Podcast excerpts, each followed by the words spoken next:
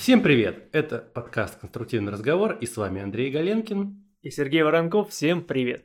Всем привет и добро пожаловать во второй сезон. Ура! Ну что, Серега, прошлый сезон заканчивали мы таким расслабляющим разговором на общие темы и предлагаю сегодня точно так же начать с тем не очень сильно грузящих мозг, вот, э, таких релаксовых, и, ну, назовем это такой вот предсезонной разминкой, что ли. Я с тобой полностью согласен. Мы потихонечку будем въезжать в этот процесс, чтобы где-то к середине уже э, набрать скорость, набрать темп. Ну и к концу мы опять будем немножко уходить в релакс, надеюсь. Ну, да, да. Ну окей, начнем с новостей. Я обещал в, прошло, в конце прошлого сезона купить микрофон. Я его да, купил. Я, я надеюсь, вы это слышите. Я очень надеюсь.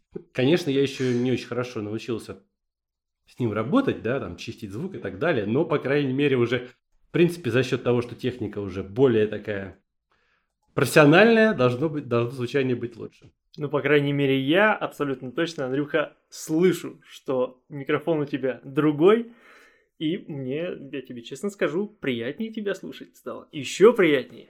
Ну, ну, спасибо. Я надеюсь, что и нашим слушателям тоже будет приятнее меня слушать, а то было в прошлом году много критики в мой адрес по этому поводу. Ну, прошлый год мы начинали, мы были еще неопытные совсем. Сейчас мы, конечно, тоже не профи, но, по крайней мере, уже какой-то опыт есть за плечами. И надеюсь, что это отразится на качестве записей наших. Ну что, теперь давай к серьезным новостям перейдем. А это что, вот... серьезная новость, что ли, была? По-моему, это да была самая серьезная новость. Слушай, ну вот то, что обсуждают, э, ну, в чатах, да, и везде, и в новостях, на самом деле, последнее время, это рост цен на сталь. Но почему-то все это сводится к, к обсуждению роста цен на арматуру. Да? Но на самом деле не только арматура дорожает. Я вот сначала тоже подумал, что только арматура дорожает. Но потом выяснилось, что оказывается, и балка, и лист, и все-все-все дорожает. Сильно? все это абс... Я вот не ну, достаточно. и для меня так в новинку. Слушай, ну вот по разным данным э, за последние полгода рост около 100%. То есть почти 100%, в два раза. ни хрена. Да, почти, почти в два раза. Почти в два раза выросла цена на там, арматуру, балку. Есть разные источники. Один из таких источников это сайт mcena.ru, то есть mcena.ru. И там прям графики цен на разные, э, на разные вот э, металлические а, изделия. я помню, да, ты мне скидывал. Или... Да, да, да, точно. Да, да, да, я тебе вот, скидывал. Вот этот вот. скачок бешеный, да? Да, да, и там такой вот скачок в середине года, где-то бабах, как раз-таки вот, э, когда все это пандемия началась, и пошел рост цен бешеный там на арматуру, на, на балку и так далее. Вот, но там, конечно... С чем связано? Вот, связано... Вот я тоже читал разные статьи на этот, на этот счет. То есть, э, одна из таких главных причин, первая, которая перечислена, это то, что м, пошел спрос, повышенный спрос э, на Западе. То есть, потому что сталь, Запад, да, западные страны, они покупают у нас, mm-hmm. у наших производителей. И они якобы запасались перед локдауном тогдашним, когда вот как раз в середине года. А-а-а. То есть они предвкушая, что будет локдаун, все закроют, и давай, давай все закупать, чтобы потом из этой нашей дешевой стали строить. Ну, естественно, они не жалели денег, как бы, и готовы были покупать за дороже. Ну, спрос рождает предложение, да, и, uh-huh. э, и, и, соответственно, спрос повышает цену. Вот наши стали повышать повышать цену, наши заводы-производители. Вот это mm-hmm. один из факторов. Дальше, что еще говорят? Ну, то, что люди тоже перед локдауном, когда все это началось, там, помнишь, тогда еще наше правительство э, ввело такой вот не, налог, а налог на вклады, да, то есть когда угу. вклады больше определенного там миллиона, что ли, рублей стали облагаться там налогом, да, да, ну, да. Как-то, как-то так. В общем, народ стал снимать деньги со вкладов и куда-то их вкладывать. Куда? В жилье, технику, да, в арматуру. Я куплю-ка я дачу мне строить, куплю-ка арматурки. Слушай, ну нет, ну стали просто жилье, там, квартиры, сейчас цена на квартиры, это вообще отдельный разговор, ладно, не ну будем. Да. Да, в общем, жилье, технику, автомобили, а, все, а что там, везде применяется сталь, да, и, как бы, соответственно, это тоже тоже привело к росту цены. Ну и такие уже менее влияющий фактор это просто э, сокращение производства да, заводами из-за mm-hmm. пандемии. Да, сокращ... Э, сокращение предложения, соответственно, цена растет. Вот, вот такие вот э, факторы, которые я вычитал в интернете. Ну вот этот год, конечно, он подкинул сюрпризов э, для всех абсолютно. И скоро будет, ну да, скоро будет год, вот буквально через месяц, как я сижу дома, ну и не хожу в офис на работу, работаю из дома. И так это сначала было необычно, сейчас уже привычно совершенно. И как ты думаешь, долго это будет ситуация продолжаться еще? Слушай, ну сейчас, по-моему, всех же вакцинируют и начали вакцинировать. Угу. Я думаю, что скоро это закончится вообще. То есть, когда пойдет массовая вакцинация через там ну, месяц-два, я очень надеюсь, что все потихонечку вернется к нормальной жизни, все уже переведут ну, на, в офисы всех. Ну, по крайней мере, вот сейчас же даже студентов, последние новости, да, уже все научное переводят. Угу. И... Я сегодня читал буквально статью угу. по поводу вакцинации, и не знаю, как в Европе, в Москве Собянин, по-моему, сказал, что 300 тысяч э, вакцинировано, а в Европе угу. меньше 10%, там что-то около 3-5%, ну, в разных странах по-разному. Э, в США там порядка э, 10, а, в США порядка 7, а в Великобритании порядка 10-11, 10,5, по-моему, там было. Угу. Вот. И, ну, так странно, потому что Европа, она обычно же впереди планеты всей, ну, кроме Штатов а вот процент вакцинации у них гораздо меньше. Ну, связывают это с тем, так что... подожди, ты сказал в Москве 300 тысяч от 10 да. миллионов, это же вообще меньше там процентов. Ну, да. Так что наши любят сказать там в тысячах много, а в процентах то не говорят. Вот так вот, вот она, словоблудие. Мудрый взгляд. Да, да, да. Да, да, да. Вот так-то. Ладно, давай ближе, ближе к техническим новостям, да, к стройке. Давай. Серега, ну ты же у нас этот, э, известный саповед и тапсовет. Саповед. Расскажи, как там дела, какие новости у САПа, у Этапса, ну вот мне как я у себя, я у себя да. буду в подписи тебе писать главный саповед. Да, да, да, да, да. Да, в письме. Uh, у Этапса и у САПа uh, вышла недавно 23-я версия САПа, вот буквально неделю назад. Э, вышла 19 версия Этапса осенью. Нововведений на самом деле не так много.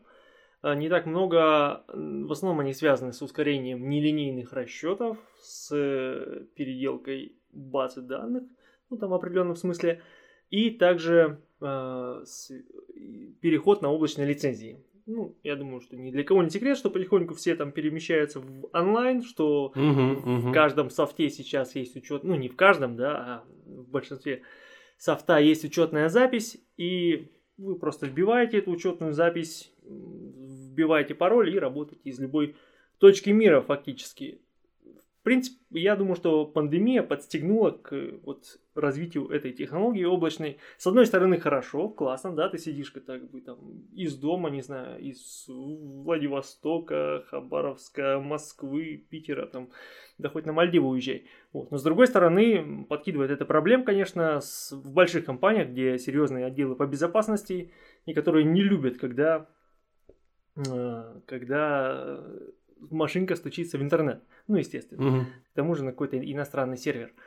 Угу. Поэтому, с одной стороны, э, обычным пользователям хорошо, ну, кто вот работает в небольших организациях, а для сотрудников из больших организаций, ну, таких вот прям огромных, крупных, там, конечно, это все немножко более проблемно. Ну, ладно, посмотрим, к чему это все приведет. Вот, в Витамсе, кстати, появился расчет железобетонных плит с учетом развития трещин, расчет э, прогибов именно плит. Ну, там такая mm-hmm. итерационная система. Ой, это, да, это очень актуальная штука.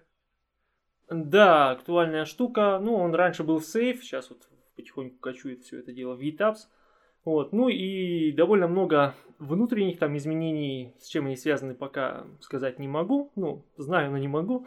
Вот, на, в широкую публику. Э, ну, в общем, через год-два, я думаю, что станет понятно. Собственно, CSI вот так вот.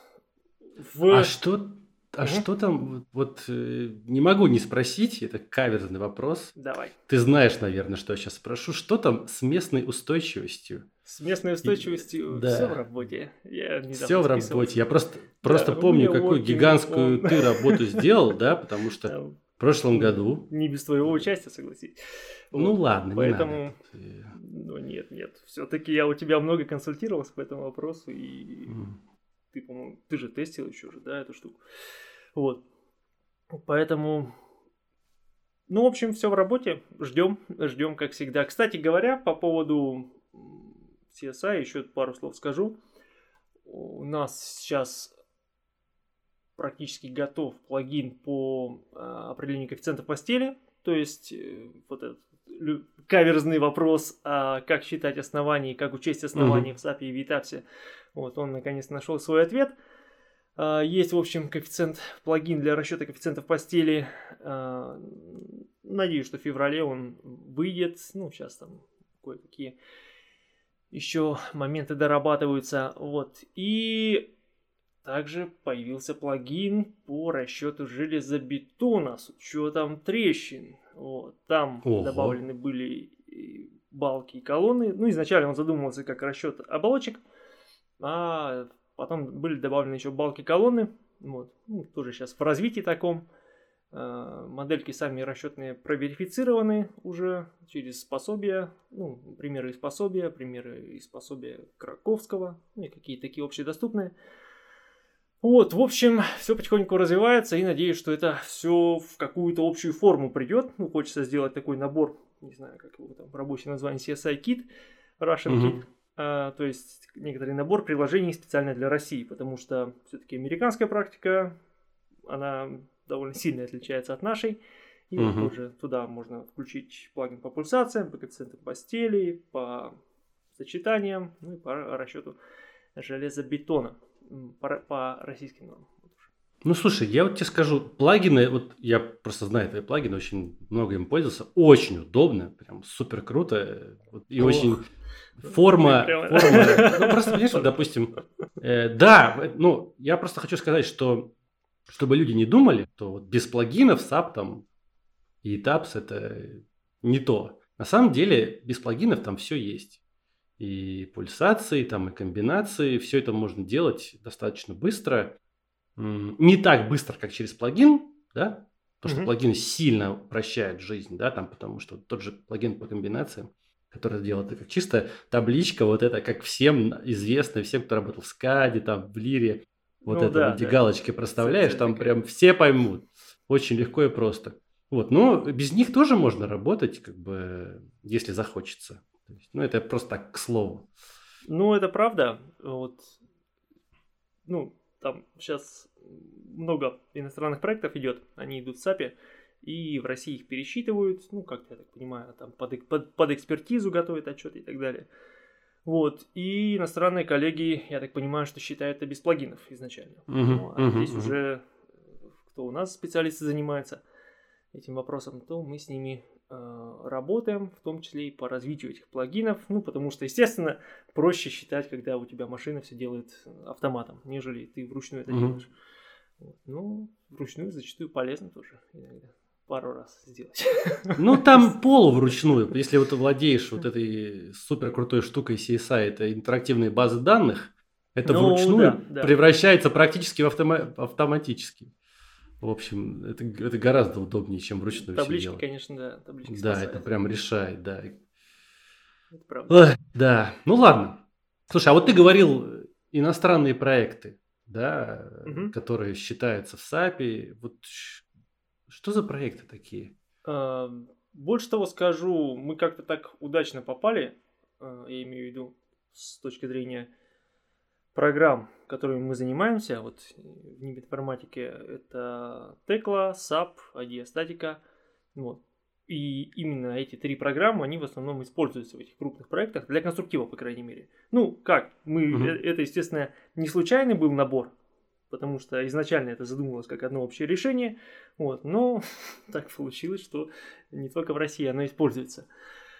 И проекты. Проекты, ну, такой нашумевший, да, уже там это АГПЗ. Понятно, что он продолжается дальше. Это Ам- Амурский, Амурский, да, в свободном. Амурский, да-да-да, газоперерабатывающий угу. комбинат.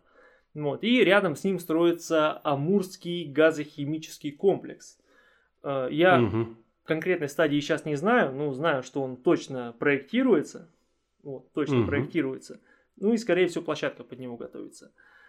Э, Нипигаз занимается ну, а, Нипигаз. да, наверное, так это называется. Хотя, может быть, там технический заказчик должен или что-то что, что, что такое. Вот. И он строится рядом с АГПЗ. То есть это, грубо говоря, угу. по одну сторону дороги будет АГПЗ стоять, по другую сторону а, АГХК.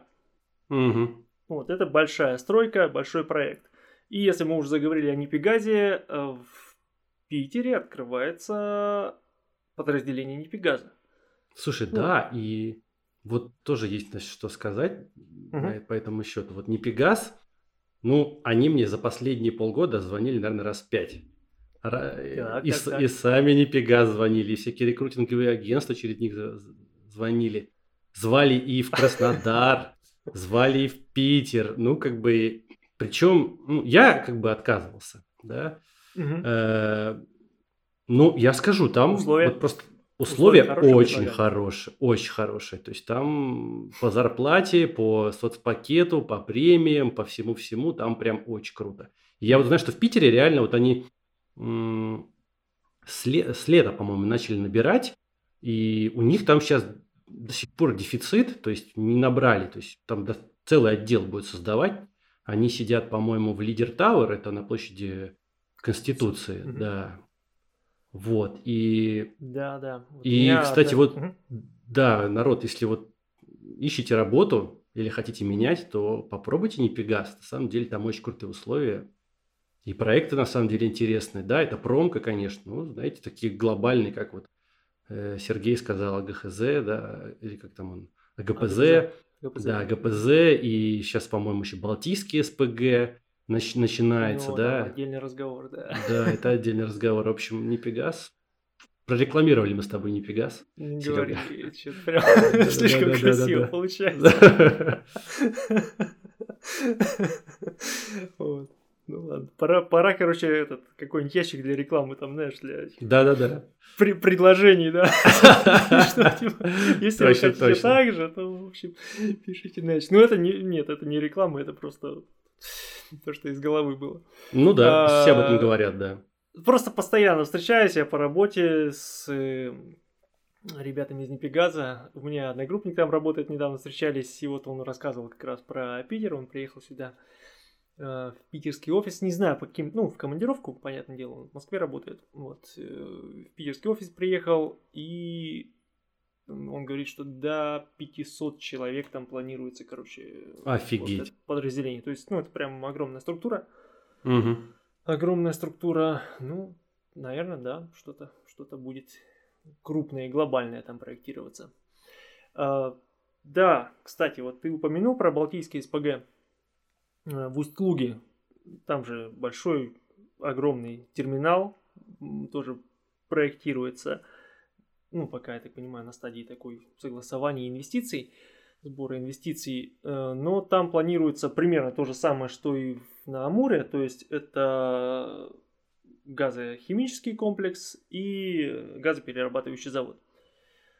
Вот. И плюс ко всему еще там порт строится, да, ну не строится, а планируется. То есть какие-то там, я плохо очень понимаю портовую инфраструктуру, но понимаю, что там какие-то там перегрузки, доки, там еще какая-то штука такая. В общем, огромная стройка, он, ну, как мне сказал одногруппник, что он будет больше, чем АГПЗ, поэтому, угу. скорее всего, под него это подразделение и, и открывается. Вот. То есть нефть и газ, как говорится, Блин, нефть и газ погубят нас. У меня тоже. Я вот, кстати, вот буквально позавчера встречался с, с одногруппниками. Ну вот 70% работают, нефть, проектируют нефть-газ. Вот 70%. Ну, это реальность. Это реальность, угу. Андрюх. Мы работаем, ну, вот у нас заказчики основные это тоже нефть и газ. То есть, mm-hmm. либо непосредственно занятые в этой отрасли и только этим, только это проектируют, либо вписавшиеся в какой-то проект, вот именно с нефтянкой или с газом. Вот. Эх, Туда надо- деньги, надо- да, деньги вбухаются. Надо менять большие. ситуацию. Надо менять ситуацию. Я буду работать над этим. Я хочу, чтобы металл это не только нефть и газ. Я хочу, чтобы металл были те же промышленные здания, всякие общественные, чтобы этого всего было больше. Вот реально на Западе, если посчитать, ну да, конечно, там тоже вся промка из металла, это понятно. Но объем жилья, да, ну не жилья, хорошо, не жилья, вот общественных зданий там, да, это из металла, но он, он приличный тоже. То есть, если сравнивать с бетоном, Мгм. вот, по-моему, ну, попадались на глаза данные, да, то м, в Великобритании, да, я могу, конечно, ошибаться, но вот на, на память, то примерно, по-моему, около 60% э, зданий, да, вот, высотных, там, жиль- жилье, общественные, деловые центры, это все металл. Металлокаркас. Больше, да, в Великобритании даже больше, чем в Америке. О, в общем, вот. И а у нас, у нас, ну, мы с тобой уже обсуждали в прошлом сезоне, да, там Мгм. металл против железобетона. Да, но- Не грех, не грех повторить. да, я все-таки ратую, буду стараться. Каким, конечно, один в поле не воин. Да, я это прекрасно понимаю, но мне все-таки хочется как-то сдвинуть, как-то направить вектор в сторону того, чтобы у нас из металла строили больше, не только. А как ты думаешь, сложно ли будет, сложно ли будет переломить эту тенденцию? Или сложно ли переломить? Не будет переломить, а сложно ли переломить эту тенденцию? Ну, конечно, сложно. Конечно, сложно. Но и я... В чем основная сложность, вот, на твой взгляд?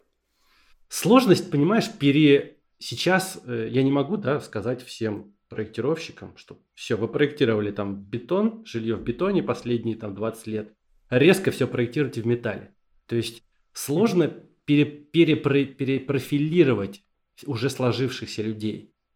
То есть более реальный план – это заложить зерно вот этой мысли, как знаешь, вот фильм, фильм э, Inception, там, начало, типа заложить зерно мысли, посеять в молодых, там, вот, в студентов, Пересматривал. Да, студентов, через них как-то все это пытаться продвигать. Через несколько поколений там студентов, может быть, они, выр... они как бы выучатся, и у них будет уже сложиться другое мнение, что, ребята, надо, давайте проектировать из металла. Но это, конечно, только проектировщики, есть же еще строители, есть же еще, да, там, застройщики, у них свои темы. Как с ними работать, я не знаю. Но с точки зрения проектировщиков у меня вот такая идея. То есть через, через э, закладывание этой мысли в головы молодежи. Я вчера в контактовской ленте увидел у тебя пост по поводу железобетонных ферм. А, Меня так да. порадовали комментарии. Я тоже, кстати. Я так удивился, что так прям бурное обсуждение такое было.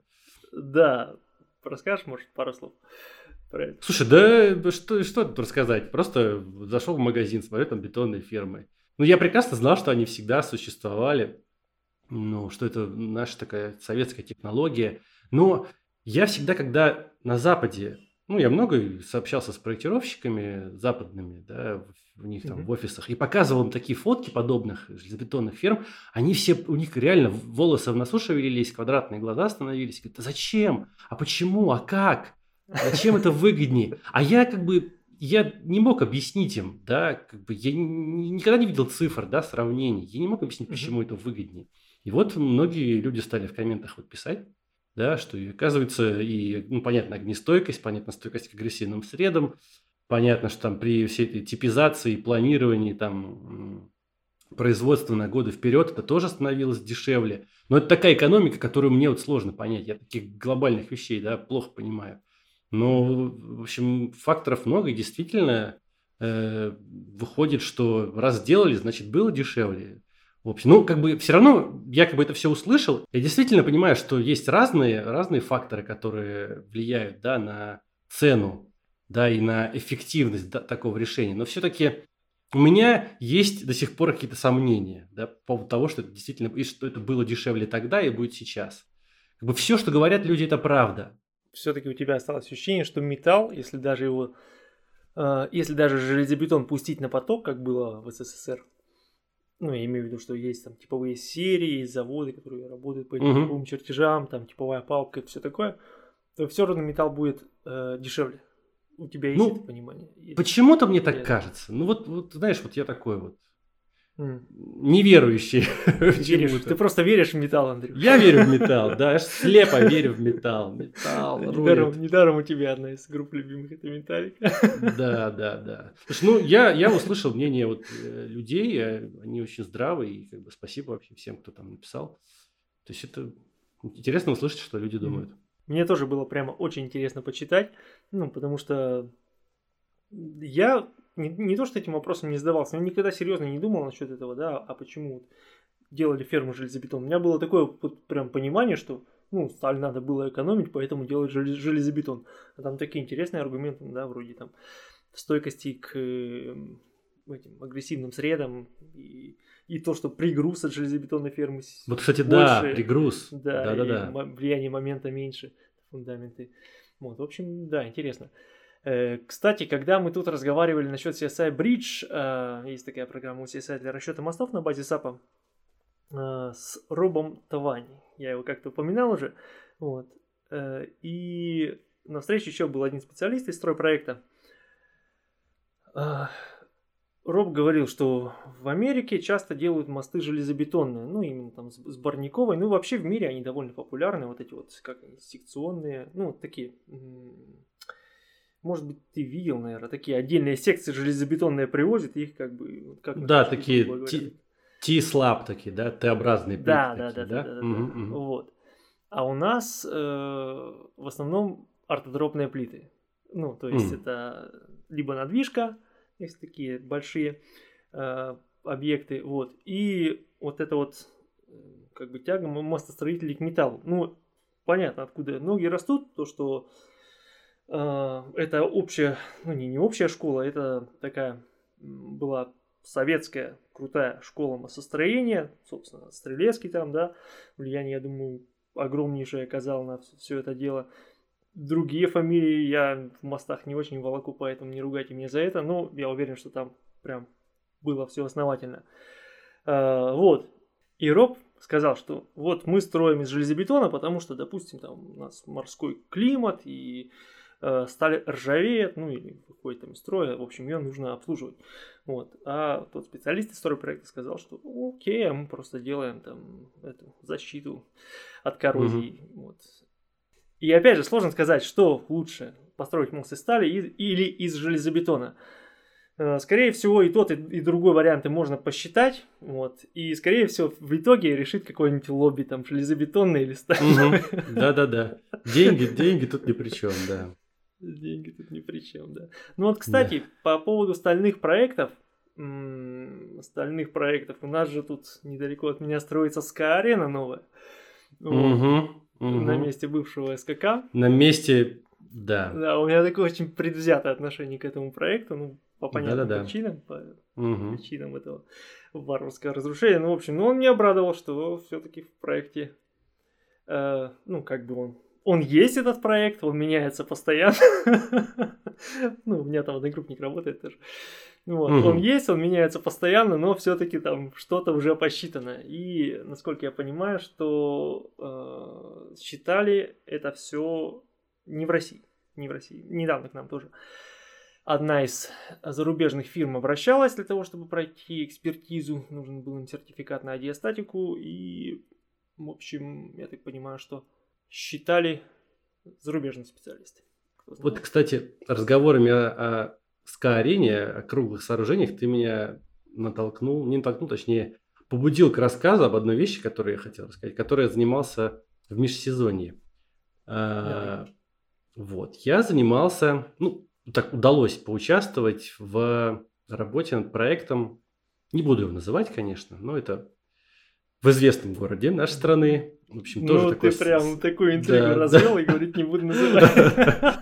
Ну, вот так вот. Э, Значит, здание тоже такой же круглой формы и такое похоже чем-то по типу, ну, а тот же СКК, тот же юбилейный, то есть это такое опорное кольцо внутреннее и внешнее и э, покрытие вантовое, но ванты это жесткие ванты, то есть это не просто какие-то нити вот эти, да, а там прям такое Мгм. коробчатое сечение мощнейшее, вот. И самое забавное, что это не просто такое равномерное покрытие, да, там двант, там расположено как колесо, mm-hmm. да, вот.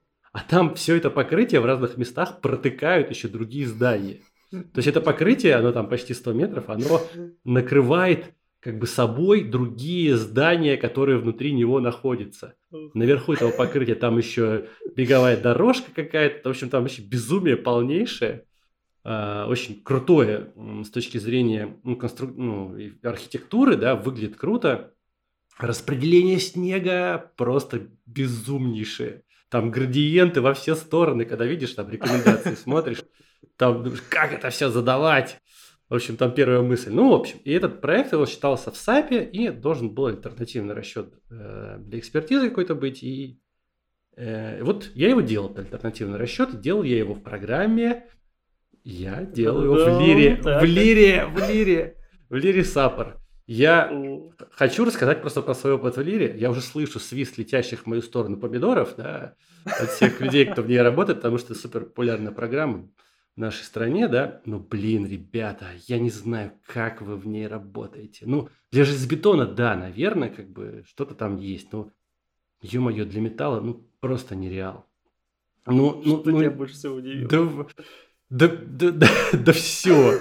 Да, конечно, там можно все это посчитать, но это там все настолько усложнено, ну, ну, я просто не представляю. Ну, хорошо, допустим, я назначаю какие-то сечения элементов. Я выбираю сечение элемент, ну, элементы, и говорю, окей, я хочу этим элементом назначить там, ну, я, там тип элемента сменить там или сечение. И он говорит, типа, этот тип несовместим с сечением, которое назначено этим элементом. И вместо того, чтобы просто как бы сказать, я не буду их ничего делать, он говорит, типа, сечение всех этих элементов сброшено на нулевые. Нахрена ты это сделал? Я тебя не просил это делать. Мне как бы сейчас опять их выбирать, теперь сидеть, как бы потом назначать. А, я, короче, так матерился вот таки, таким темам. То есть сечение, переменные сечения мне было сложно задать. Там я дробил на кусочки. Там, там тип, допустим, сечения, геометрически нелинейный элемент нельзя задать э, переменному сечению. Приходилось разбивать переменное сечение на кусочки постоянного, ну, такие, на много кусочков с постоянным сечением, назначать им. А, я, я намучился, Серега. Я Слушай, намучился. Я, я, я просто знаю, о чем ты говоришь. Я, ну, я имею в виду, знаю, про какой объект ты говоришь, и знаю, mm что он из себя представляет. Я, mm-hmm. вот, честно а. говоря, даже не представляю, как это все задать с нуля. Я просто знаю э, того человека, да, который, ну, наверное, с которым ты взаимодействовал, mm который делал эту модель в САПе, сколько он туда труда вложил, и я это, вот просто да, не представляю, это жесть, как да. это все еще потом продублировать. И, ну, короче, Прям круто. Ну, кстати, вот эту модель вы можете увидеть, зайдя на сайт CSI. Там она, они прям, они ее в разделе SAP, там они эту модель, вид этой модели SAP показывают. Так что можете посмотреть, что это такое. В общем, я вот эту штуку делал в Лире. Ну, я сделал, я сделал, как бы, у меня получилось что-то. Я даже прогрессирующий там посчитал с нелинейностью физической, там, геометрии Э, геометрической, но это был ад. В десятки раз сложнее, десятки раз больше времени потратил, если сравнивать с, там, с тем же САПом, роботом или еще ну, какой-то программой. О чем это Андрюха говорит? Это говорит о том, что если ты знаешь, как работают вещи, то тебе не важно, в чем работать. Там, в САПе, в Лире, в чем-то еще. Ты знаешь алгоритм действий, ты понимаешь, да. что тебе нужно получить все, у тебя база есть, а инструмент как бы любой можно использовать в каком-то дольше, в каком-то быстрее. Ну да, как, какой-то более удобный, какой-то менее удобный. Вот это, это больше к удобству, да. Да, да. Вот. Ну, слушай, круто, да.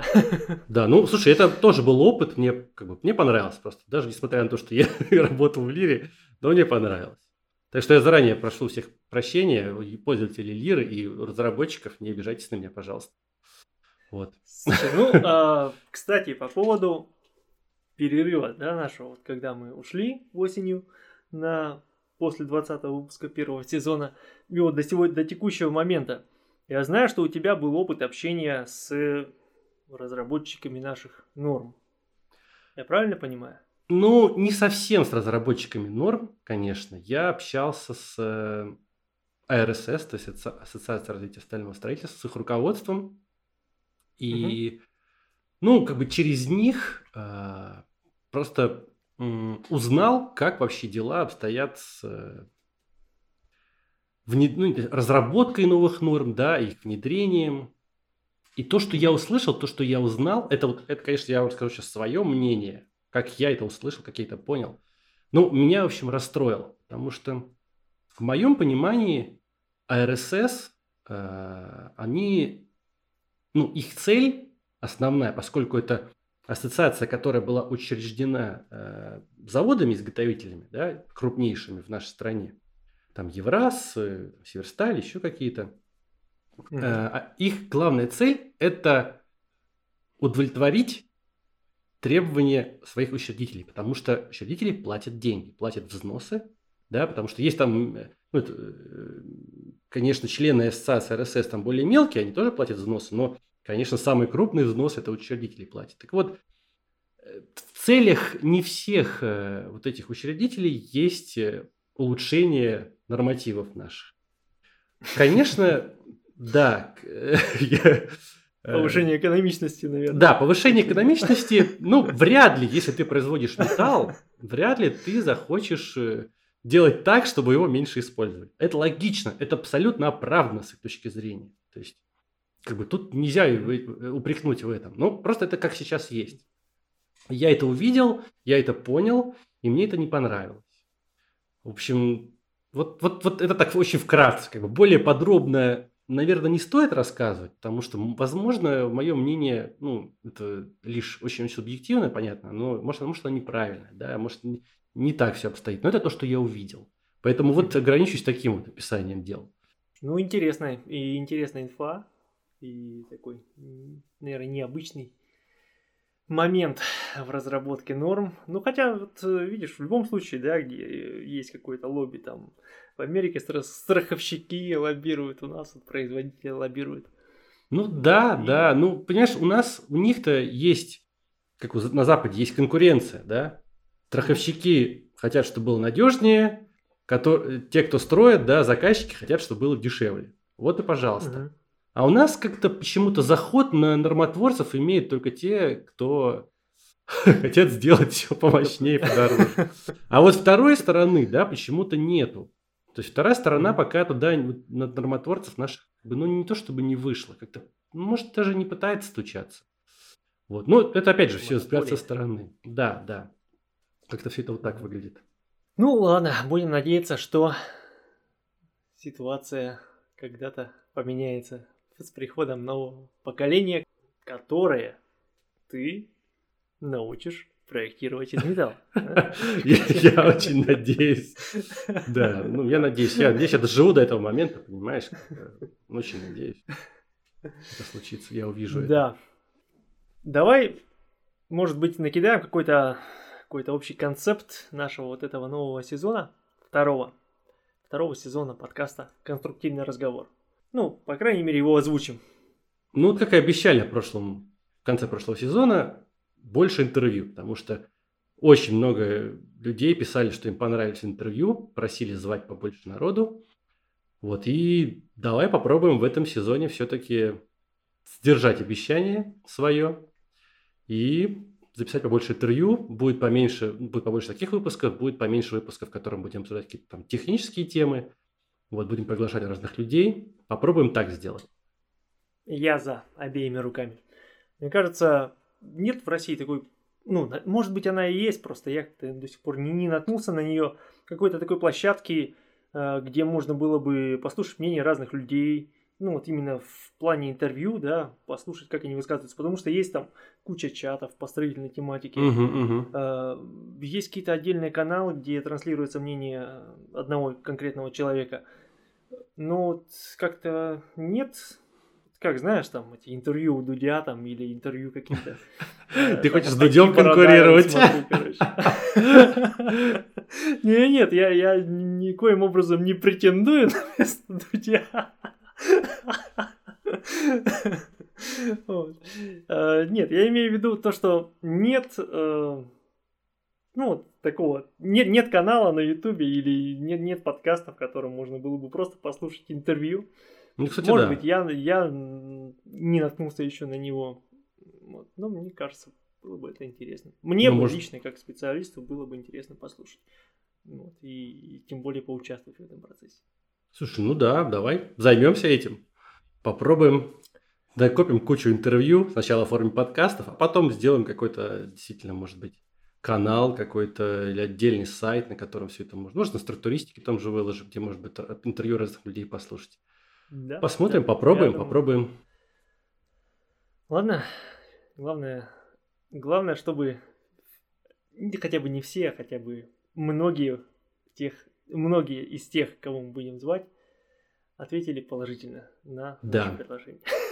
Ну, мы, Поэтому, мы- если у вас есть желание выступить э, в качестве интервью, интервьюируемого, э, мы будем рады побеседовать с вами. Да, пишите нам, если у вас есть что рассказать, чем поделиться, что-то интересное, какой-то уникальный опыт, да, то, пожалуйста, пишите, пишите на почту э, info.sobakastруктуристик.com или на сайте структуристик, заходите, там обратная связь, пожалуйста, любым способом. Мы рады будем вас услышать.